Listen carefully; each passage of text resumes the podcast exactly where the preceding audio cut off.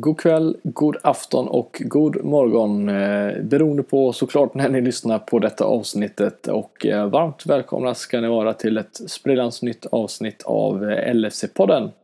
En podcast om Liverpool såklart som vi gör tillsammans med den svenska officiella supportersidan LFC.nu, där ni hittar allt det senaste om vårt kära Liverpool. Ni hittar reportage, nyheter, diskussioner och tävlingar, och ja, ni är egentligen bara ett prisvärt medlemskap ifrån att ta del av hela den kakan. Så dags att surfa in på LFC.nu och göra er själva en tjänst. Vi kör dessutom den här podcasten tillsammans med våra vänner på spelbloggare.se, en oddsida. Den hittar de senaste oddsen och rekarna för till exempel Premier League och Champions League-matcher som snart också drar igång här i februari, och ja, mer eller mindre de bästa förutsättningarna och oddsjämförelser. Ni kan även ta del av andra spel och tips genom att gå med i deras Facebookgrupp Speltipsgruppen, som jag varmt kan rekommendera. Så där kan ni som sagt jämföra med andra, hitta bra odds och även där tjäna en liten slant som passar bra här i början av året. Då känner jag att det är dags att dra igång veckans avsnitt, så ja, varmt välkomna!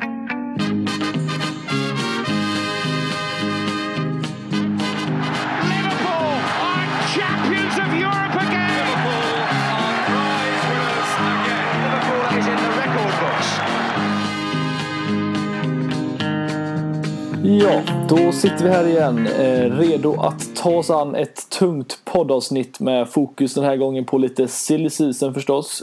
Självklart ska vi prata upp helgens drabbning mot Manchester City, som egentligen kanske enligt mig borde vara en seriefinal om resultaten gått vår väg, men vi får ta det vi har i alla fall. Fredrik heter jag i alla fall, och när Robin Bylund har lite välförtjänt ledigt, då tar jag lite hjälp av Daniel Forsell här. Berätta hur du mår, hur vädret är i Borås, och sen vet jag att du har lite trevliga nyheter till oss Liverpool-fans, i alla fall de svenska Liverpool-fansen.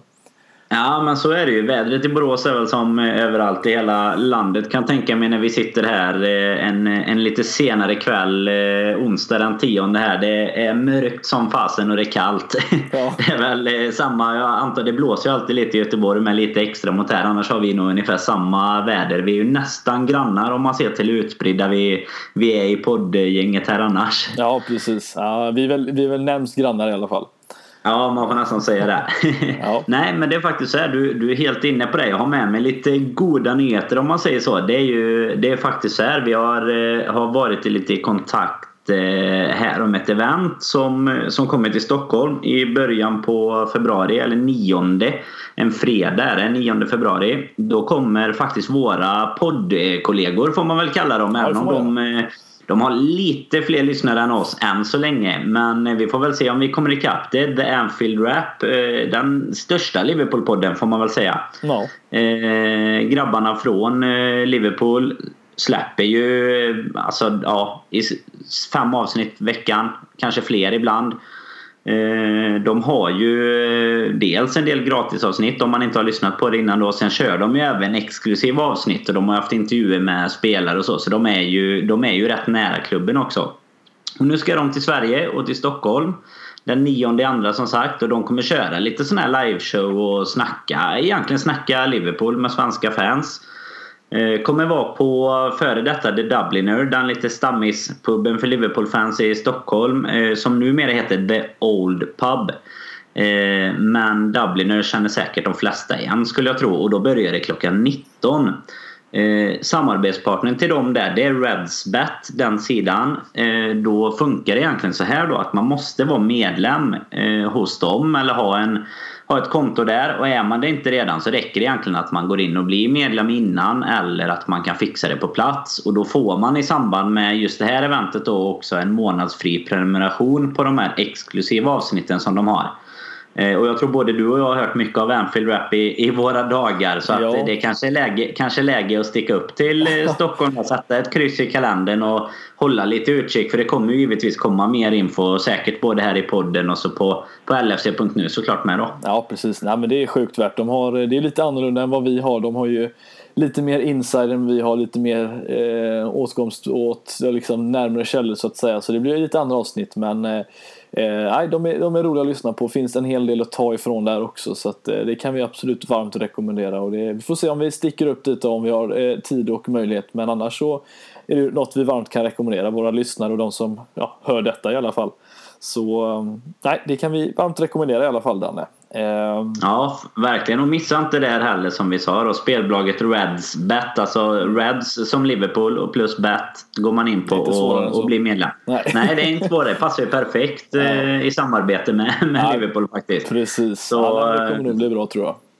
Ja, men kanon. Bra, men om vi ska prata lite poddavsnitt här då, Danne. Så jag var ju med och spelade in ett avsnitt här med Robin och Kalle där vi... Det blev ett litet spontanavsnitt får man nästan säga. Vi satt där en lördag tror jag som det var och pratade. Det var ju precis efter att Coutinho hade lämnat. Och ja, då var det lite mer nära känslor. Det har inte lagt sig riktigt sådär. Men nu när det har gått en liten stund sedan det har varit officiellt. Skulle du säga att det är ungefär känslorna detsamma? Eller har du fått lite mer klarhet i flytten? Varför det var möjligt? Eller de olika delarna i det hela så att säga. Ja, det har man väl fått. Alltså, det har ju stått extremt mycket. Det är ju en av de mest uppmärksammade övergångarna som jag har varit med om i mitt liv som Liverpool-supporter. Det är ju liksom givetvis Torres som allt vad det innebar och ersättande Carroll som kom in i sista stund liksom. Och så Suárez då som var mer väntad och lite åt det hållet hamnar väl den här övergången i mina ögon. Jag var ju inte med här i veckan och spelade in tillsammans med er, men jag lyssnar på er och rekommenderar andra att göra det också för att få lite mer sån här känslor rakt in på. Vi försöker ju det så fort det händer något lite större och köra ett avsnitt som kanske kommer lite mer live från händelsen om man säger så då. Men jag är väl lite av den uppfattningen att det givetvis är jäkligt tråkigt att tappa Coutinho, men jag har inte alls samma... Alltså jag har så mycket mer tro på laget i övrigt än vad jag hade när till exempel Suárez försvann. Så att jag har väl faktiskt inte mått så jäkla dåligt här i veckan. Alltid jättetråkigt såklart, men nej, det har inte varit några jätteproblem för mig. Och jag tror att jag hade det tyngre i somras när det började komma fram. Jag har liksom bara gått och väntat på att den dagen ska komma nästan. Ja, men det är intressant just för att Coutinho när han lämnar så är det ju fortfarande så att vi har en trevlig anfallsuppsättning kvar. Det var väl lite det som var grejen, att när Suárez lämnade och vi hade en Sterling som man skulle lita på, en Sturridge som man aldrig riktigt vet om han är hel eller inte. Det var inte riktigt samma förutsättningar som det är nu när man har en Salah som har sprutat in en hel del mål, Firmino som varit i jätteform hela säsongen får man ändå säga, och så en Mané som vi vet kommer komma tillbaka förr eller senare, och det är ju inte riktigt de förutsättningarna som det var när Suárez lämnade. Nej, men så är det ju. Vi har ju sett, tycker jag, att vi klarar oss utan Coutinho också i de matcherna han inte har varit med. Min stora farhåga är väl egentligen så här att de matcherna som jag tycker att han utmärker sig exceptionellt, det är de här tuffa, svåra matcherna som där något lag faller tillbaka och vi liksom, det som vi har haft problem med egentligen, ta sig igenom den typen av motstånd, då har han liksom det här sista edgen och sätta en viktig frispark, eller han gör några extra dragningar och sådär. Det tycker jag kanske inte att vi har någon riktig tronföljare så, om jag ska vara ärlig, som kommer att ta det. Men precis som du är inne på så tycker jag att vår anfallsuppsättning det är inte mycket att gråta för ändå liksom.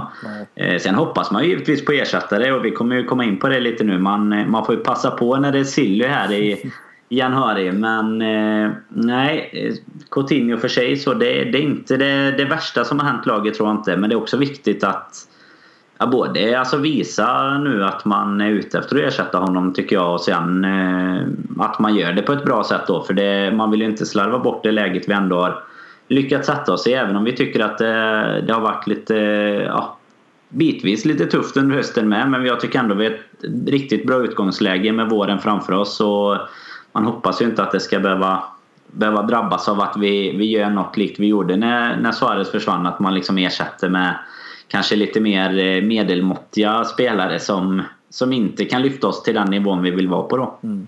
Ja, som sagt, det kommer ju bli att vi kommer ju såklart att prata lite Coutinho trots att han är ju inte en Liverpool-spelare nu, så att egentligen har man ju inte ska man inte prata allt för mycket om det som har varit, men det kommer ju fortfarande vara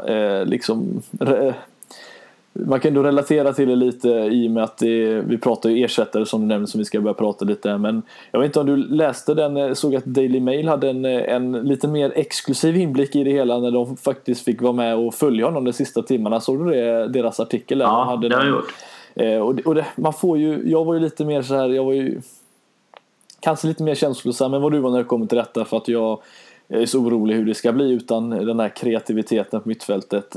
Men samtidigt när man läser den och man får se bilderna, alltså det är ju verkligen det är en någon som pratar språket, som bara vill hem så att säga, spela med Suárez, vinna titlar. Det är bara accepterat, det är så det är. Det var den känslan man fick. Det var som ett barn som satt och väntade på julafton när man såg bilderna på honom ungefär, att kan inte bara bli julafton så jag kan få öppna mina presenter. Men nej, det är gjort nu i alla fall, Danne, så att nu ska vi försöka se framåt i alla fall. Det är väl det enda vi kan försöka göra här i podden i alla fall. Ja, men det är väl så. Vi får väl be om ursäkt till de som inte tycker man ska prata om det. Jag har sett mycket på sociala medier och sånt. Många vill ju bara lämna det bakom sig. Det är väl de som är mest besvikna, skulle jag tro, som känner så. För grejen är väl att det är klart att det är relevant i Liverpool-led och ändå prata om vad som kan hända efter en sån här försäljning. Och sen givetvis får man inte glömma att han är ju en av världens dyraste spelare nu liksom, och vi har väl tyvärr, får man väl säga, det man tycker och har blivit lite sån här, vi har ju varit väldigt bra på att sälja bra spelare också, vidareutveckla dem och sälja dem. Det är ju inte den klubben man vill vara, men vi hoppas väl att det inte ska bli så varje gång någon verkligen slår igenom så. Men jag tycker man får tacka Coutinho för det han gjorde under sina 5 år drygt som man hade i klubben, och nej, vilken gudalirare. Man får bara njuta av det man fick egentligen. Ja. Det var väl lite skrivet någonstans att det skulle kunna bli ett nästa steg för honom, och efter allt i somras så var det ju bara frågan om januari eller sommaren 2018 då. Det var ju deadline lite. Ja, precis. Jag sitter ju fortfarande, kanske jag som ältar ännu äldre grejer, men sitter fortfarande och tänker hur sjukt det är att vi fick dubbelt betalt med än vad vi fick för Suárez. Det är ju ganska sjukt egentligen när man tänker efter eller att vi köpte honom för 8 miljoner. Ja, det är med. Och att Inter inte har någon vidare försäljning, så de får inte ett öre av detta, vilket är rätt sjukt. Men det är inte något för den här podden.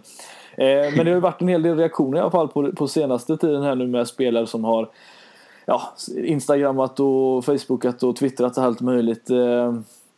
Hur tror du att han lämnar? Hur tror du detta påverkar kemin? Nu har ju inte vi någon inblick egentligen hur han är i omklädningsrum och sådär, men det är ju fortfarande ingen den här ledaren som Gerard Carragher som man tappar riktigt på det sättet. Men hur tror du det påverkar allting nu? Du har ju Firmino och Moreno som är nära vänner med honom, som inte kommer få spela med honom längre. Är det bara negativt, eller hur stor påverkan tror du att det kommer att ha? Ja, men det märker man ju. Alltså, jag har nog aldrig varit med om nästan när någon har lämnat att det är så många som utåt har visat sin uppskattning eller sin saknad för en spelare. Så det är väl framförallt Moreno och Firmino som du nämner som kanske är mest ledsen, om man säger så. Men jag tror väl inte att riktigt någon av dem heller är redo att ta steget och åka med honom till Barcelona. Kanske främst inte Moreno. Då kanske det blir någon... vad heter han? Segunda heter han, var andra divisionen där, om det finns någon i Barcelona. Men nej, jag tror väl, jag vet, det är svårt att säga som du är inne på. Vi har ju ingen inblick i det så precis i truppen, men han har ju aldrig känt som någon som är tongivande i omklädningsrummet, utan talar mer på planen med sitt spel. Så att jag tror väl inte att det är jättenegativt så. Jag tror väl att spelare i fotbollsvärlden, alltså de är så pass vana vid att folk kommer och går. Det är givetvis jäkligt tråkigt, för jag kan ju tänka mig att när en sån spelare som kanske Firmino tar beslutet att ta sitt Liverpool, alltså då är det klart att en spelare som är i klubben som Coutinho kan ju göra väldigt mycket då. Alltså sånt tar man ju verkligen, för de känner ju varandra givetvis från alltså landslag, eller om man har spelat i samma serie och sånt innan, man kan språket, alltså man har mycket sånt gemensamt, och man ser ju det på alla sociala medier hur mycket de umgås. Och även Lukas när han var i Liverpool och sådär, och han har även pratat väldigt mycket nu eller pratat, men lagt upp liksom lycka till och sånt där. Så att jag tror väl inte att det blir någon, jag tror inte det blir någon negativ påverkan på laget utöver att hans spelmässiga kvaliteter försvinner, om man säger så. Och nej, jag tror det är så pass vad ska man säga, de är så pass många och så pass stor trupp och verkar ju faktiskt, det verkar ju vara en jäkligt bra lagkemi faktiskt. På allt man ser tycker jag, träningsbilder från idag, så är ju alla jäkligt glada och det gör de väl alltid liksom. Ja, det känns lite så, de tar väl bara de bra bilderna kanske. Ja, precis, ja, men det är väl så. Nej, men det, jag håller väl med det där. Det, uppfattningen man får är ju inte att han är eller har varit kanske den här som sticker ut i omklädningsrummet, utan snarare den som står för sitt spel på planen och drar alla framåt på det sättet. Så att det finns andra som kanske kan ta hans plats här, det får vi ju se, och det kommer vi ju kunna prata om lite längre fram i podden så sett också. Så att det kommer bli anledning att prata mer om det. Men då skulle jag säga så här, om du tar på dig dina Mignolet-shorts och jag tar på mig kloppglasögonen här nu, Danne. Jag vet ju att Robin, han är ju lite, på ett bra sätt såklart, lite kontroversiell i sina åsikter. Han säger, han talar från hjärtat och det gillar vi ju så sagt. Så att nu ska vi egentligen göra samma sak här, tänkte jag. Och jag ställer ett statement här nu och så svarar du egentligen om du håller med, och så får vi se vad våra lyssnare säger sen också. Men om man ska ta bort en av Fab Four-medlemmarna, om vi säger så då, den forna Fab Four som varit nu, är Coutinho den som är lättast att plocka bort av dem, om du förstår min fråga, i och med att han kanske inte är den här typiska klopptypen, eller är helt borta när jag, om jag skulle uttrycka mig så? Ja, fan vad lätt man kan plocka bonuspoäng om man säger Coutinho nu, för det är väldigt enkelt svar liksom, ja. Men jag vet inte, alltså jag tycker väl att ser man det ur Klopps glasögon, så tror jag väl att Firmino är den som är svårast att plocka bort, för jag tycker han är den som driver den typen av spel allra mest, och givetvis Mané och Salah har sina kvaliteter som främst ligger i speeden, och Salah har ju visat, alltså förvånat de flesta tror jag, med att det faktiskt fanns ganska mycket mer än så. Det har väl Mané gjort bitvis med, men jag skulle väl säga så här, att sett ur, vad ska man säga, svårigheten att hitta en ersättare och sånt, så tror jag i dagsläget, nu har han dippat lite i form, men jag tror att jag hade plockat bort Mané om jag hade fått välja inför januari, om man säger så då. Inte Coutinho faktiskt, för jag tror att han bidrar med så mycket. Han bidrog med så mycket annat än just det här typiska Klopp-pressspelet. Men givetvis inräknat med att Klopp visste att det annars skulle bli som längst i sommaren, så tycker jag inte det är konstigt heller att de låter honom gå så. Nej. Men Mané, jag får svara på din fråga rätt ut, så att säga, hade jag sagt Mané om du hade frågat mig för 2 veckor sedan?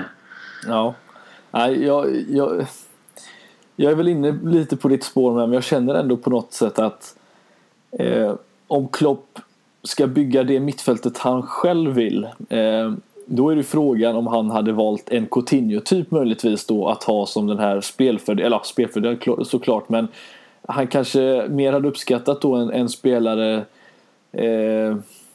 hur ska man dra en jämförelse med Borussia Dortmund som han hade sen tidigare, men där hade han ju en Gündogan, en Götze, en Royce till exempel, en Kagawa, kanske mer en boxspelare snarare då, en box-till-box. Coutinho, han följer ju med rätt mycket upp, men han är ju mer en playmaker kanske då än vad han är som springer fram och tillbaka, och jag känner nog ändå på något sätt att han kanske, det är lättare för honom att hitta en sån typ av mittfältare snarare än den här playmaken som står, som du säger, för de här frisparkerna som man liksom drömmer om, och de här insticken som ingen annan kan hitta. Så att frågan är om jag fortfarande inte tycker att det är lättast att byta ut honom och hitta någon annan typ av i så fall spelare snarare än hitta en ersättare. Men det är en svår fråga, det var därför jag behövde hjälp med den. Förstår vad du är inne på där. Du tänker snarare, om jag förstår det rätt, så tänker du snarare att man liksom hittar alltså någon som passar bättre in i Klopps typ av spel. Ja, och där tycker jag väl att du är rätt ute. För där, som sagt, Mané har ju varit i en liten dipp här nu, men när han är i form så passar, eller då är ju de tre där framme, det är ju det viktigaste Klopp har, tycker jag nästan, i sin stil. För funkar inte de så kommer laget fallera liksom, för de bidrar med både så mycket försvarsspel, men givetvis mål framåt också i den liksom fröjdiga offensiven. Men man får absolut inte underskatta det jobbet de gör i försvaret, och hur mycket, egentligen hur mycket som räddas tack vare att de gör sitt jobb där uppe. Nej, men precis. Men om vi skulle prata ren ersättare här då, vi kan ju börja med, vi har ju fått lite frågor om vad andra spelare såklart, men om vi börjar med det vi har så att säga, för det finns fortfarande spelare som kan slåss om den här platsen, och främst är det ju det man tänker på, det är ju en Oxlade-Chamberlain och en Adam Lallana. Jag var ju rädd i förra avsnittet som jag nämnde att det här kanske var så Klopp hade tänkt, att han inte ska ta in någon annan utan att van Dijk var den han skulle ta in, Coutinho lämnar och att det är Lallana och Oxlade-Chamberlain som ska ta den här platsen. Hur är det rätt väg att gå, eller är det fortfarande en ersättare vi behöver utifrån som ska komma in? Jag tycker vi behöver en ersättare egentligen helst nu i januari, men det beror ju på om rätt spelare finns tillgängliga eller inte också. Men jag tycker inte att Oxlade och Lallana ersätter Coutinho. Alltså, ser man det lite ur det perspektivet du pratade om innan, så är det klart att Lallana är mycket mer en kloppspelare än vad Coutinho är. Men det finns så mycket kvaliteter som försvinner egentligen, eller så många egenskaper som han inte besitter, även om jag tycker han är en fantastisk fotbollsspelare som bara egentligen har höjt sig sen Klopp kom in. Så att jag tror väl att det är det som kommer vara initiala, om man tänker nu till, om man går lite i förväg här nu och tänker till helgen, så tror jag väl att det är det som är tanken där. Men jag tycker att det vore lite av ett statement med som vi behöver för klubbens skull, och visa att man ska kunna fightas egentligen på större scener längre fram. Då behöver vi ta in en spelare, skulle jag säga. Mm. Ja, för Coutinho är ju ändå en poängspelare. Alltså, kollar man på Lallanas stats så är inte han, det är nästan lite hårresande att se hur lite poäng han egentligen tillför. Även fast han bidrar med andra grejer så är det ju liksom ett extra plus som man fick från Coutinho där, med liksom mål och assist mer eller mindre hela tiden. Men Lallana är ju inte den spelaren, och det är väl där jag är rädd att vi tappar extremt mycket poäng. För att visst, vi kan lita oss på att de tre där framme gör poängen, men de matcherna de inte sätter alla sina lägen, och där Coutinho kanske steppar upp och faktiskt gjorde det. Jag har svårt att se att Lallana ska erbjuda det. Alltså Oxlade kommer inte heller göra den typen av poäng liksom. Det gör de ju inte, de spelarna. De kommer ju knappt göra det ihop, tänkte jag säga. Men tror du Chamberlain kan komma dit då? För att det är ändå en spelare som man pratat rätt många år, även innan Arsenal-tiden i Southampton, att det här är spelaren som har potential och faktiskt gör det. Nu har inte hans stats heller varit i Arsenal-tiden, även fast han har fått spela wingback och liknande också det senaste. Men du tror inte han kan liksom växa in i den rollen, för att han vill ju själv spela centralt snarare än ute på sidorna eller på kanterna? Ja, problemet med en sån spelare är väl ibland att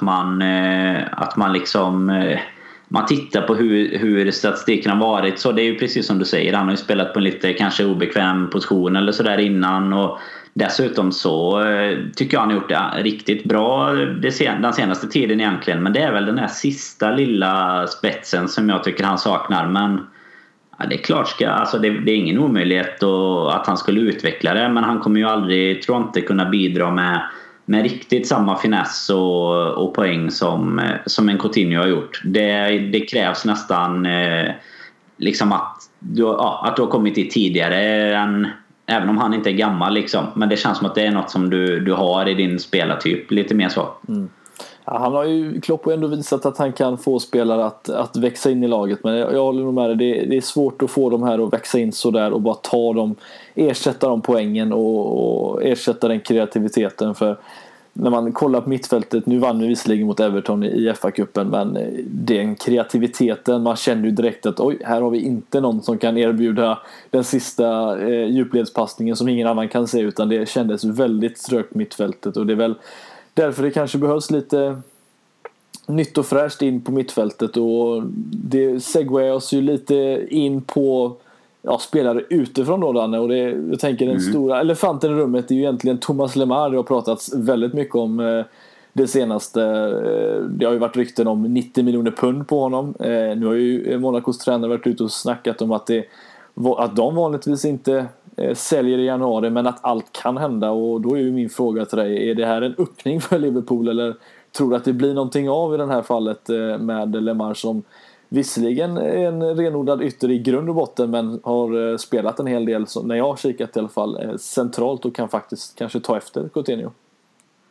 Ja, så det är så jäkla svårt att få ut vad som är sant och inte idag, tycker jag, i Silly. Några år tillbaka så kunde ju nästan man känner att varje rykte i alla fall hade någon sorts innebörd, men nu vet man nästan inte vad man ska tro på. Men det är klart, Lemar var ju även lite ryktenas man i somras där när det började sippra om att vi eventuellt skulle släppa Coutinho då. Och ja, men det alltså det är ingen jag hade tackat nej till, om jag säger så. Det här är ju verkligen inte, men det är väl lite den typen av statement som jag kanske skulle vilja se från klubben.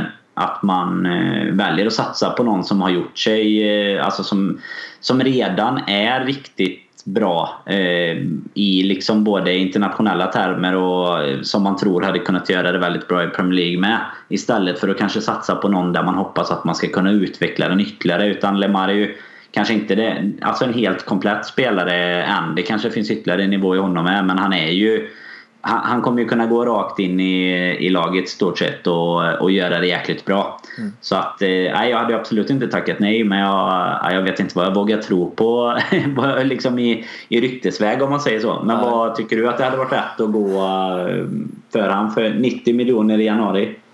Nej, alltså nu är det klart att just den här diskussionen om pengarna och så vidare, det bara känns som att säljer man en Coutinho för drygt 1,5 miljard, så känns inte Lemar för 90 miljoner, nästan 1 miljard, rätt väg att gå. Alltså han är en fantastisk talang, han kommer bli mycket, mycket bättre, men är fortfarande en oslipad diamant. Han, varje gång jag har kollat på honom, jag följer som sagt de andra ligorna ganska nära, mer än vad jag tror att många faktiskt följer de här topp 5 ligorna som följer Liverpool väldigt nära. Det är ju att han har väldigt mycket kvar i sitt spel att lära. Han är jättefin på fasta situationer, har en väldigt bra inläggsfot och en passningsfot och även skott för den delen med. Men det som Coutinho erbjuder med att liksom driva matcherna, att föra dem på ett majestätiskt sätt, det har han inte riktigt i sig. Det är väl lite därför jag känner att ska han ersätta, den personen som ska ersätta, skulle jag önska i alla fall ha den pondusen att driva framåt, och det vet jag inte riktigt om Lemar har just nu, men han kommer definitivt att kunna växa in i det om han skulle utvecklas. Och Klopp känns som att att utvecklas under honom, Danne, det är väl det han är bäst på att göra egentligen, utveckla spelare och få dem att hitta den här nivån. Ja, men det känns det som att han är duktig på både få spelare och ta ett ytterligare kliv, men även att få dem att jobba tillsammans och för varandra i laget liksom. Så att det hade väl varit spännande att se. Sen är jag inne på precis samma bit som det är egentligen där. Jag tror inte att han kan komma in och ersätta Coutinhos kvaliteter rakt av, utan det är ju lite kvar att jobba med. Men jag tror att han, alltså snarare än kanske Lallana och Oxlade, hade kunnat göra mer av den typen av spel än vad de gör. Men det är ju lite beroende på vad Klopp vill. Jag blir alltid orolig i sådana här lägen att det börjar sippra ut lite, typ James Pierce och sådana som ändå är ganska nära, så börjar det sippra ut så här att det är inte säkert att klubben kommer att förstärka och så här. Då blir man, det känns lite som att de ibland springer klubbens ärenden och börjar de skriva så känner man att allt som kommer in vore bara en bonus nästan. Ja, nej precis.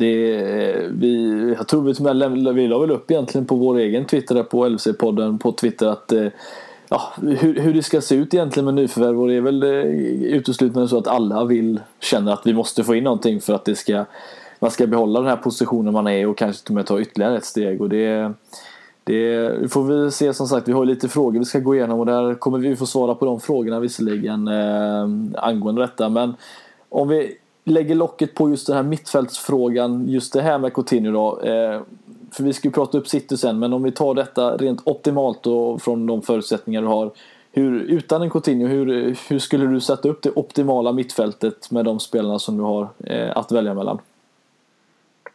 Nej, men i dagsläget så hade jag väl velat se kanske snarare men nästan på ett rakt byte. För tänker du inför City, eller tänker du optimalt vidare i säsongen sett, om man tänker precis, så? Säsongsmässigt nu. Vad är liksom, vilket mittfält är det som bör starta majoriteten av matcherna så att säga? Alltså då, lite beroende på hur det blir i Chan-frågan och så vidare, och lite hur Klopp ställer sig i ett läge där han eventuellt försvinner från klubben. Men ser man det som att man drar bort sådana förutsättningar, så hade jag velat se Chan och Wijnaldum och Lallana faktiskt, de som finns i klubben just nu då. Det är väl egentligen med Oxlade på lite reserv, men om man tar mellan dem som vi pratar om som eventuellt får gå in om det inte är någon som kommer in och ersätter, då tycker jag väl att Lallana i den formen han kan komma upp i, om han kommer tillbaka bra efter sin skada och allt sånt, nu har han ju ändå varit igång en del, så tror jag att han kommer kunna göra det bra. Så jag förpassar kaptenen till att fortsätta nöta bänk under våren här. Fylla vattenflaskorna. Ja, han får göra det. Vad känner du själv? Ja, men jag är nog inne mer på att jag skulle jättegärna vilja se Chamberlain få en ärlig chans på mittfältet. Jag är rädd att att Lallana inte riktigt, jag vet inte hur jag ska förklara det. Alltså, det känns inte som att när de matcherna han har kommit in och spelat, så känns det som att han har inte alls passat in i det. För det är ett helt annat klopplag, det är en helt annan spelidé än vad vi hade förra säsongen, där han var väldigt högt upp och pressade. Han var inte riktigt bollförande på samma sätt. Nu ska han vara bollförande. Jag är inte riktigt säker på att det kommer funka lika bra som det gjorde förra säsongen, när han var liksom länken. Han var den här västspelaren som man har när man tränar ibland, om du kommer ihåg den, som man är en extra spelare på planen. Så ungefär så bra var han förra gången, att han var med överallt, och nu ska han styra spelet, och jag är inte säker på att han gör det lika bra som Chamberlain om han kommer upp i sin nivå. Så att, nej, jag skulle nog hellre vilja se Chamberlain ta den platsen, men det är nog hårfint, för att som vi vet så tycker ju Klopp om Lallana, så att någonting finns det att gå på, men det är två helt okej alternativ att ha i alla fall, även fast det inte är det bästa sett till vad vi har precis lämnat ifrån oss i alla fall. Nej, och jag bävar ju bara lite inför sånt här. Jag minns när vi satt här i början på den här säsongen, och alltså mittfältet var ju det som vi inte trodde skulle vara vårt stora problem, om man säger så. Det var ju de som verkligen inte kom igång i början på hösten där, med då vi egentligen hade lite Sean Henderson, Wijnaldum nästan då. Så nej, det är ju ganska, eller de är ju kvar, och så plus då Lallana eller Oxlade eller båda två, om man lägger in alla i den mixen liksom. Men det är ju ingen av de fem egentligen som är ens i närheten, tycker inte jag, av, alltså det är kanske inte många spelare i världen som är så sett mot Coutinho, men det finns ju ändå många spelare som är närmare hans kvaliteter eller den typen av spelstil, tycker jag, än vad någon av dem är i alla fall.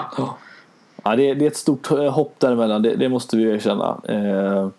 Men vi får väl helt enkelt se hur Klopp tänker här, om det blir något däröver. Det är ju den 10 januari, vi har ju några dagar på oss visserligen att hitta någon lösning, om det är Lemar eller om det är den här Mr X som jag har pratat om på Twitter nu det senaste, som är den här okända spelaren det inte har pratats om än, och då får vi se vem det är, och om det nu är någon överhuvudtaget. Men det kanske blir en liten bomb vi får se här den 31 januari, vad tror du? Ja, det är ju jäkligt trevligt. Detta är ju ett av de fönstren som, alltså ett av de mer intressanta på ganska länge, framförallt januarifönstren då. Vi har ju haft några stycken som sagt som har smält lite högre, men nej, det här känns det som man har ganska mycket förväntningar, och i och med att Coutinho-affären blev klar så tidigt, men det är ganska skönt att den inte blev en bomb den 31, tycker jag. Det kan liksom lika gärna vara att, även om vi hade kunnat ta honom några matcher i januari, så tycker jag det är ganska skönt att det bara blir klart, och så har man istället tid att jobba med att hitta en ersättare då. Men annars känns det som deadline det har varit rätt svagt. Alltså, det har inte hänt så mycket för Liverpool egentligen de senaste gångerna, alltså, förutom att LFC-podden körde live sist, så det snackar vi bomb, men nej, vi får väl se. Riyad Mahrez börjar ju florera en hel del där precis efter Coutinho blev officiellt. Vad tror du det är? Skulle du vilja se han i Liverpool, tror jag? Ja, men absolut. Vi håller ju på att bygga ett lag som skulle kunna ta sig an afrikanska mästerskapen, så att varför inte? Vi har ju en Keita på ingång, som man nästan har glömt av på något sätt också, att han faktiskt är en Liverpool-spelare från de här sommaren, vilket man kanske blir då Coutinhos ersättare, det vet vi inte, men nej, alltså jag ser gärna Mahrez. Han hade ju framförallt kostat ungefär hälften av vad Lemar hade kostat, om uppgifterna stämmer, om vad han ungefär hamnar på i prislapp så sätt. Och jag tror Klopp ser den här säsongen han hade med Leicester när de vann ligan som att han kan ta honom dit igen. Och jag tror att definitivt att han kan komma dit, för han hade rätt spelare med sig den säsongen. Han tappade det ganska många med sig säsongen efter, några viktiga spelare, framförallt Kanté till exempel. Och jag tror att han kan nå den nivån igen, och det är ju en spelfördelare som dessutom gör poäng. Så att jag tror... jag är nästan mer igång på den tanken än Lemar just nu, även fast Lemar kanske har potential att bli ännu bättre. Men jag hade absolut hoppat på det tåget om det hade stått att Liverpool kan köpa honom för drygt en 400-500 miljoner som det ryktas om i alla fall. Då hade jag inte tackat nej i alla fall. Är det ungefär på samma spår eller? Ja, 100%. Nej, jag tyckte det var riktigt. Jag hoppades att det skulle komma ett officiellt uttalande så fort som möjligt efter det började där, för att jag tycker han är riktigt bra. Jag kollar ju som sagt inte riktigt lika mycket annan fotboll som du gör, men jag kollar ju fan varenda minut Premier League nästan, så jag har faktiskt sett ganska mycket av han den här säsongen. Och grejen är väl så här att jag tror att han har en sån nivå i sig att i ett lag som inte, alltså Leicester spelar ju nästan, alltså 50-60% är långa bollar på var det bara framåt liksom. Och sen det övriga, det går ju via Mahrez. Det är ju han som bygger upp de anfallen som inte är de långa bollarna att springa på i kontringsläge. Och jag tror att i ett sånt lag som Liverpool som ändå kan vara ganska duktiga på att ha mycket boll i väldigt många matcher, så tror jag att han är en sån spelare som skulle kunna ersätta många av de kvaliteterna vi tappar med Coutinho i det här med instick som du var inne på innan, driva igång matcherna. Jag tror också att han någonstans hade kunnat, jag vet inte, ibland han kan verka lite liksom arrogant och sådär, men jag tror att han hade kunnat ta en ytterligare nivå i många delar av sitt spel i en större klubb också. För Leicester är ju liksom, all respekt, men de gjorde ju liksom det omöjliga den säsongen. Det var ju inte så att de kanske alltid spelade den roligaste eller bästa fotbollen, utan det var ju det var mycket effektiva och så med. Ja, men precis, så ett försvar som på något någonstans blev liksom Robert Hutt blev nya med svenska mått mätt nu då Granqvist. Ja, så nej, men det var liksom så mycket annat, och det var han ju så extremt tongivande, så att jag hade verkligen velat se en Mahrez. Jag tror han hade kunnat göra det riktigt bra i en större klubb. Ja, det återstår att se, men vi båda hoppas på Mahrez. Vi slänger väl ut frågan här sen efter avsnittet på Twitter och ser vad våra lyssnare tycker, om de hellre ser en Lemar eller en Mahrez till exempel. Så får vi se vad de kanske har egna alternativ visserligen också. Det finns ju andra på marknaden, men det har inte ryktat så mycket mer än så, om vi säger då. Men vi kan väl egentligen hoppa på de Twitterfrågorna vi har innan vi börjar snacka lite det som hände till helgen sen där i stormatchen. Och jag har tagit ut några här ganska intressanta, och jag skulle vilja börja med en till exempel av en kvinnlig lyssnare som vi måste ändå säga att vi får på tok för lite frågor av. Så det är kul att vi i alla fall får frågan av lite tjejer och kvinnor som lyssnar på oss.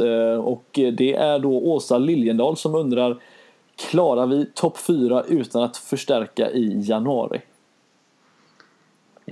Ja, säger jag faktiskt. Vi gör det även om vi inte förstärker eller ersätter Coutinho. Nu har vi förstärkt den absolut viktigaste lagdelen med Van Dijk här. Så jag tror att vi gör det. Men jag hade gärna tagit in en målvakt också om jag hade fått välja. Om jag verkligen ska vara helt säker. Men jag svarar kort ja på den frågan. Vad känner du där?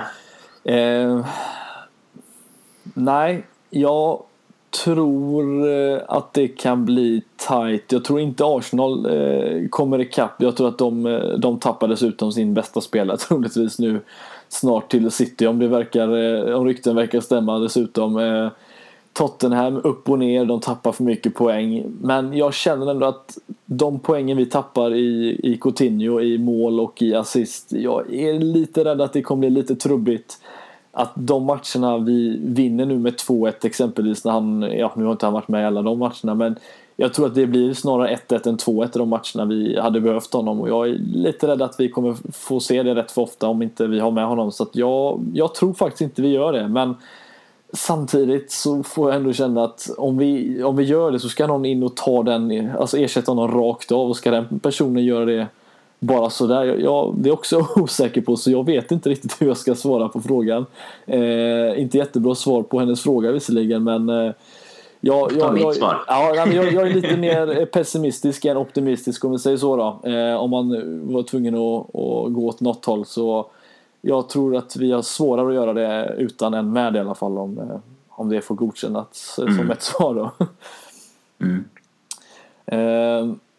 Sen har vi Peter Lundqvist är inne och säger att Liverpool skulle må bra av en defensiv mittfältare, och det här har vi ju pratat om x antal gånger men han är ute efter en dammsugare på mitten, om man får jämföra dem med någon metafor där lite, som vi saknat sedan Mascherano lämnade, och han undrar, finns det några bra alternativ där ute, om du har någon på tungan som du känner att det här skulle in och förbättra Liverpools försvarsarbete på mittfältet?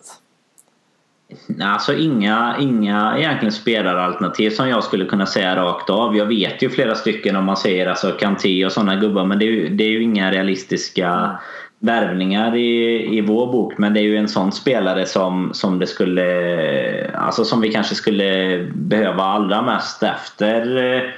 Alltså det är egentligen, jag skulle säga defensiv mittfältare och målvakt är viktigare än att få in Coutinhos ersättare nästan. Alltså, men det handlar snarare om lite det vi pratade om innan med statement och så vidare. Ja. Men absolut, för en sån typ av spelare friger så mycket utrymme för dem där uppe också. Alltså det är lite som vi var inne på med, du nämnde ju det att Mahrez hade Kanté bakom sig i Leicester som vann. Alltså en sån spelare gör så mycket nytta för resten av laget, som inte syns egentligen, men det syns verkligen på de andra, om man säger så. Ja. Det ryktas lite om Ndidi till exempel, om vi håller oss inom Leicester. Inom Leicester, ja. Ja, nej, men det är också en spelare som det har pratats lite halvt om, som är en ung spelare som visserligen, där har vi en som vinner mycket boll. Bra fysiskt, även fast han inte är den största killen rent muskelmässigt så att säga, men han är en bra defensiv spelare som, ja, det känns som ett perfekt alternativ när det kommer till att städa undan på ett fint sätt. Det är en spelare som vi har sett en hel del i Premier League också, kommit in nu och varit bra den här säsongen, även fast Leicester har varit lite upp och ner. Tror det skulle kunna vara någonting annars? Det är som sagt, det finns inte mycket rykten om just defensiva mittfältare till Liverpool, trots att Emre Can ryktas gå åt andra hållet. Ja, men så är det, och framförallt om Can försvinner så behövs det ju, för han är väl det närmsta vi har, skulle jag väl säga, av den typen av spelare i dagsläget egentligen, så att, och ändå inte kanske jättevass på just städjobbet, om man säger så. Men absolut, Ndidi tycker jag är jätteduktig, men han skulle ju absolut behöva ta ett kliv till också om han kom till Liverpool, och det har man väl kanske inte sett i Leicester på samma sätt som man kanske ser av många andra spelare. Man vill gärna kanske ha sett att de kan prestera lite ytterligare, men det hade ju kunnat vara en spelare som man säkert kan få till en rimlig summa och kunna utveckla för Liverpool. För han är ju absolut den typen av spelare, det tycker jag. Det är ju en utpräglad defensiv inriktning på hans mittfältspel. Ja. Sen vet jag inte om det egentligen, det är väl den enda som jag har läst någonting om, eller det är snarare kanske lite önsketankar man har läst kring honom också. Ja, det är inte, jag tror inte det har varit så mycket rykten om det egentligen. Nej, det är det inte, det är väldigt tyst den här silly season, får man ändå säga, och det är väl både på gott och ont så att säga.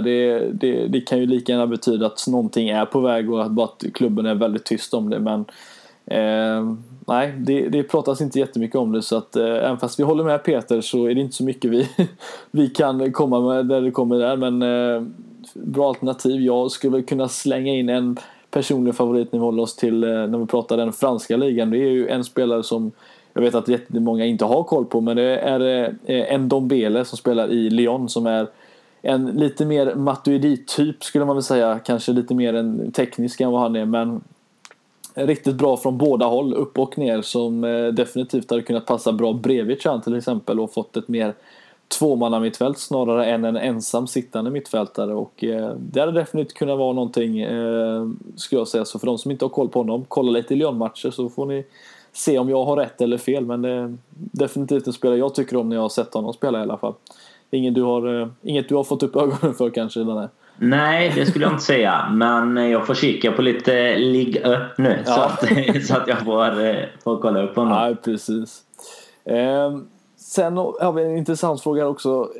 Daniel Jonsson som undrar, han är egentligen mest intresserad av utfronten snarare än infronten när det kommer till transfers, och undrar vem eller vilka som möjligtvis försvinner i januari efter Coutinho här nu. Det kan ju vara allt ifrån lite ungtuppar till lite mer A-lagsspelare så att säga. Tror du att det är någonting som kommer hända i januari här? Oavsett om han är ordinarie eller inte, eller har han råd egentligen Klopp att släppa spelare nu när det ser ut som det gör? Nej, jag känner väl inte att det riktigt är någon. Jag försökte tänka som hastigast här nu medan du ställde frågan om det är någon som kanske närmar sig. Det är väl Flanagan av naturliga orsaker som jag tycker både får kontraktet uppbränt och rivet och kört genom en sån här pappersstrimlare också alltihop.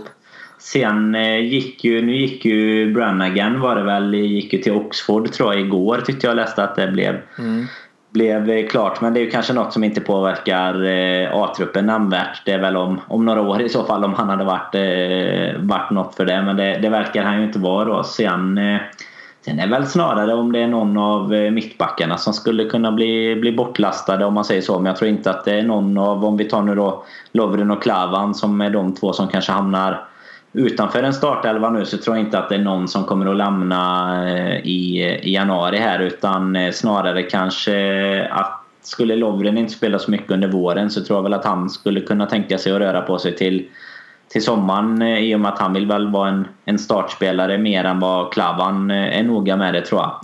Men jag ser väl egentligen inte några som lämnar. Chan lämnar väl till 99% i sommar, men han lär ju spela våren ut i alla fall. Jag vet inte, har du någon känsla för om det är någon som är på gång? Ja, jag tänker väl rent anfallsmässigt. Det är ju vi har ju en Starwich som vi inte vet någonting om. Han kommer ju lämna förr eller senare. Men jag tänker på en Ings till exempel.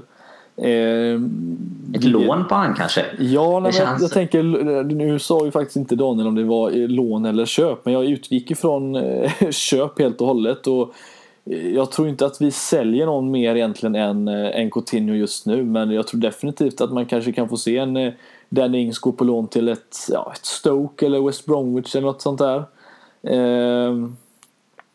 Ryktas ju lite om att Ejaria och Wilson går ut på lån, men att klubben gärna vill att de ska skriva något kontrakt innan i alla fall, så att det är en sån grej blir färdig. Så att det är väl något i den stilen tror jag. Det blir inget stort. Jag tror inte Klopp i alla fall, genom att svara på min fråga här, har råd att släppa spelare nu när vi kommer in i FA Cup, vidare Champions League framförallt, och även då topp 4-jakten. Så att jag tror, svar på Daniels fråga, att nej, vi kommer nog inte få se så mycket spelare som går ut i januari, och jag hoppas inte det i alla fall.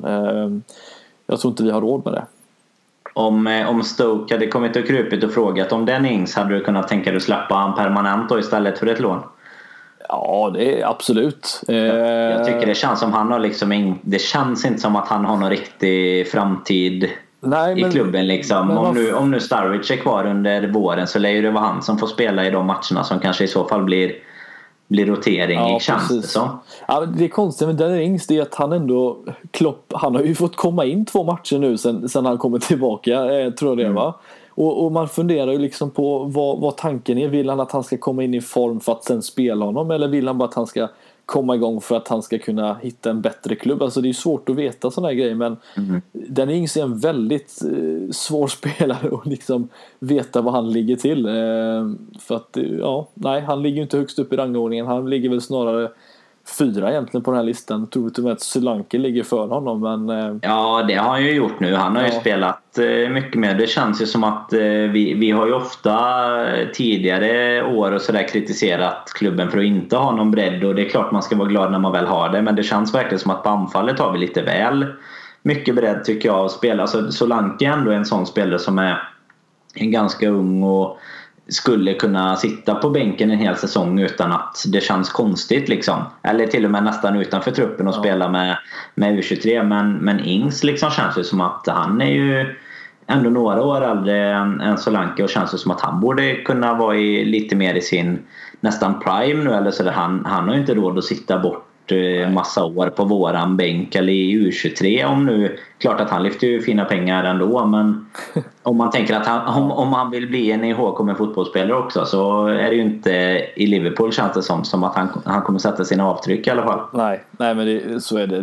Det är nog bara en tidsfråga innan vi får se honom lämna Liverpool, men jag tror som sagt inte att det blir något i januari. Är det så att någon av våra anfallare är på väg ut, då tror jag att det är någonting på väg in, men det blir nog inte någon som är tillräckligt bra för att ersätta Firmino som det ryktas om, eller som det skulle kunna ryktas om i alla fall, utan då tror jag det blir på andra positioner. Så att det blir nog en lugn vinter här nu, Danne, eller start till våren i alla fall. Ja, lite Twitterfrågor har vi gått igenom här. Vi har ju faktiskt en Premier League-match att prata upp här också, som jag sa i början av avsnittet, en potentiell seriefinal som man hade kunnat nästan önska sig, men nu blir det ju inte riktigt det, för de ligger väl en x antal poäng före alla andra och oss i det fallet också. Och jag pratar såklart inför matchen mot Manchester City. Vi fick ju se lite, ja, i dessa mörka transfertider fick vi ju se något lite ljus där i alla fall, att Salah Sturridge är tillbaka på Melwood, som framförallt Salah tänker vi då, som är en väldigt viktig kugg att få tillbaka till en sån här match. Ja, men det är det ju. Det känns ju som vad ska man säga, det är otroligt viktigt. Ja men lite så, det är liksom jag tänkte försöka hitta på något att jämföra det med, som jag knappt kom på något så viktigt liksom. Men det känns som att den pusselbiten är ju men extremt viktig, för det är lite det här oförutsägbara som man kan bidra med, och målen givetvis som man har bidragit med. Och det blir ju ändå det blir inte en seriefinal som du är inne på, men det blir ändå en otroligt viktig match för oss för att kunna hänga med Chelsea och United om kampen om plats 2, 3 och 4 då givetvis, och lite fortsätta hålla Tottenham och Arsenal bakom sig. Så nej, vi drar oss nog inte riktigt upp till Citys nivå någon gång under säsongen, men ändå otroligt viktigt att försöka få med sig en trea, även om inte det har varit jättelätt att ta dem mot City den här säsongen än. Nej, de är ju som sagt obesegrade, och det är ju det har ju varit ett tag nu sedan överkörningen på Etihad, som vi visserligen redan har glömt, men alltså, nej, den grämer fan mig en del fortfarande, den här jäkla utvisningen. Det som grämer mig mest från den matchen, det är egentligen dit jag tänkte komma nu, för att det här är kanske jag som gör ett litet bold statement här, men jag skulle definitivt säga att möter alla lag City en match, en neutral match, då är nog vi det laget som har störst chans att slå dem. Är jag helt fel ute? Eller nej, men så är det. Vi var ju bättre ända fram till utvisningen. Ja, du kommer få höra på mitt resultattips sen att jag är optimistisk inför helgen. Ja, nej, men alltså, kanske inte riktigt så. Nej, men jag tycker vi har inte haft jättesvårt för City utöver den matchen då, de senaste säsongerna, och precis som du säger så tror jag att vi är det laget som passar bäst mot dem, om man säger så. Det tror jag faktiskt. Jag tror att du är rätt ute där. Nej, det känns som att vi är det laget som är det som ska knäppa dem på fingrarna och faktiskt ta den första segern mot dem den här säsongen. Jag är fullt inne på det, och det är inte för att man vill låta optimistisk helt och hållet bara, utan det är, man har lite fog för det, sätt som du säger, att vi är det laget som egentligen ska slå dem, om något lag ska slå dem. Vi har speeden, vi har det här lilla extra som ändå kan vara lite obekvämt för dem, för att skulle jag hitta någon svaghet i City, så är det att de, sett till hur högt de pressar och hur många anfaller de framförallt och mittfältare de trycker framåt, och även ytterbackar för den delen, de hamnar ju en hel del i en mot en när de försvarar, och ibland går det vägen om man är aggressiv, men ibland kan det ju straffa sig. Och har du Firmino, Salah och Mané emot sig, och även Chamberlain skulle jag väl kunna räkna in även där, då är det svårt att försvara, och då är det inte alls säkert att du vinner de där en mot en som du kanske gör mot ett West Bromwich eller West Ham eller liknande, utan det är helt andra spelare nu. Om det är någon svaghet, då är det nog där den ligger, skulle jag säga, Danne. Och det är väl dags att ta vara på den nu kanske då, även fast det kanske inte blir den här öppna matchen som man trodde som det blev på Etihad så sett. Eller är det så att man kanske ska gå in på spelbloggare, våra vänner där, och se? Jag tror ju att över 2,5 mål borde vara ganska givande, skulle jag säga. Ja, men det känns det som. Nej, det är svårt att förutsäga matchbilden. Det beror lite på, känns det som, hur första... Alltså om det kommer ett tidigt mål för något av lagen, så kommer det påverka tror utgången av det väldigt mycket. Sen är det ju lite så att City, det är klart de kommer ju fortsätta försöka pumpa på och vinna, men med den liksom differensen som finns i poäng så det bara känns som att vi borde vara hungrigare på något sätt. Sen är det klart att de är så pass professionella att de inte slår av på takten, men någonstans är det ju ändå så att de ligger så jäkla långt före egentligen alla andra, så att det känns som att matchen betyder ju väldigt mycket mer för oss än för dem just nu. Det gör den ju, men det är klart de vill inte ha någon förlust. Det är ju en möjlighet att göra en sån här Invincibles-säsong, såklart. 22 matcher obesegrade. Närmare kommer man ju inte nästan. Jag kan inte komma ihåg att något lag sen Arsenal har varit så nära egentligen, om man säger så. Nu även om det då är 16 matcher kvar såklart. Men nej, det är ju några poäng upp. Det är väl 15 poäng upp tror jag nu, utan att ha kontrollerat det för noga. Men till United är det som är 2 var, så något, har väl vi 3 poäng upp till dem, så 18 poäng då. Ja, det är klart 15 om vi vinner, det är ju fortfarande en lång väg att vandra. Alltså det är inte ett 18 poäng bättre fotbollslag är det ju inte. Det är ju att de har haft det har ju redan satt sig liksom i ryggraden på dem, att det så som de spelar nu, det är något som lag spelar sig mot för att liksom nå det där och kanske kommer dit, och så spelar de några matcher på den nivån och sen så liksom går de ner sig lite United, Chelsea, Arsenal och Tottenham och så vidare för den delen. Men det har ju liksom satt sig i deras som DNA mer eller mindre nu under Pep, att det är så här det är så de spelar varje match, det är så här de presterar hela tiden. Det är ju helt sjukt hur man har lyckats komma dit, men jag är fortfarande inne på det. Jag tror vi är det laget som ska få den här sviten bruten, och frågan är Danne, händer det nu på söndag, eller vad tror du, hur är förutsättningarna, hur slutar matchen?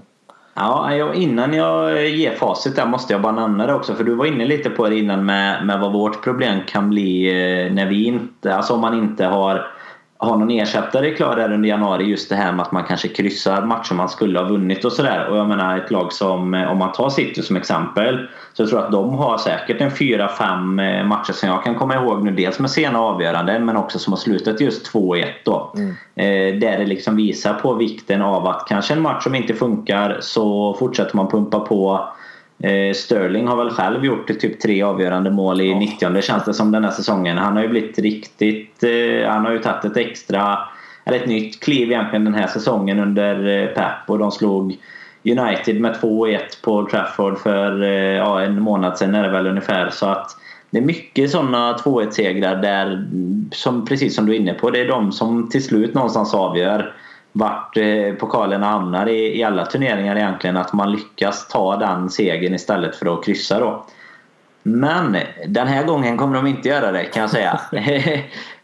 på Anfield så kommer de inte att ta några treor. Jag skulle faktiskt säga att det kan bli en 2-1 seger ändå, men vi kommer vinna den matchen på söndag. Det känns nu att man har inte fått så mycket fotboll som man fick här under jultiden, så man hinner bygga på optimismen här mellan varven nu igen.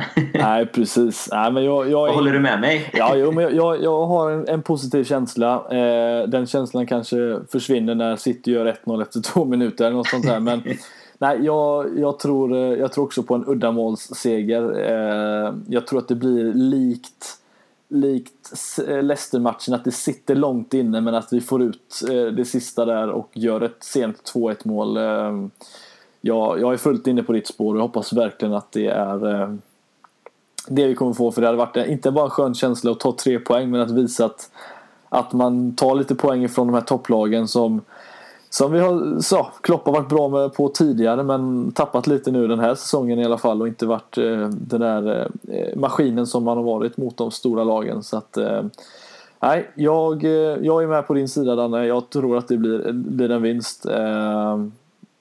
Tänk dig sociala medier om det blir en vinst mot Coutinho och sådär. Det kommer ju vara galet. Ja, det kommer stå i varje tidning att vi inte behöver, vi klarar oss ändå. Ja, precis. Ja, nej, vi får väl se hur det slutar. Det är några dagar fram tills dess. Hoppas alla är spelklara och redo. Kanske blir en till 2-1-vinst med van Dijk i 90:e. Det är något sånt där kanske vi har drömt om nu, visserligen. Nej, det hade varit något alltså. Ja, vi får se hur det slutar, Danne. Vi ska väl i alla fall säga att vi kommer ju lägga upp vår traditionella Twitter-tävling här nu till på söndag också, som våra lyssnare och följare på Twitter kan ta del av. Och det är ju bara precis som alltid att man går in och följer de instruktionerna som man får och är med och tävlar om en fin t-shirt. Kanske ska ta del av vad vi sagt här nu och gå in på spelbloggar.se och se vad en uddamålsvinst kan ge. Tror du det är ett lågt eller högt odds den här gången? Nej, men jag tror man kan få bra betalt på det i och med att City har varit så pass starka som de har varit. Så tror jag att du får nog inga bättre Liverpool på Anfield odds den här säsongen än den här matchen. Om det inte blir kanske en semifinal i Champions League sen då eller någonting. Precis. Ja, nej, det så långt fram har vi inte råd att tänka. Nej, det kan vi får bli göra nästa gång.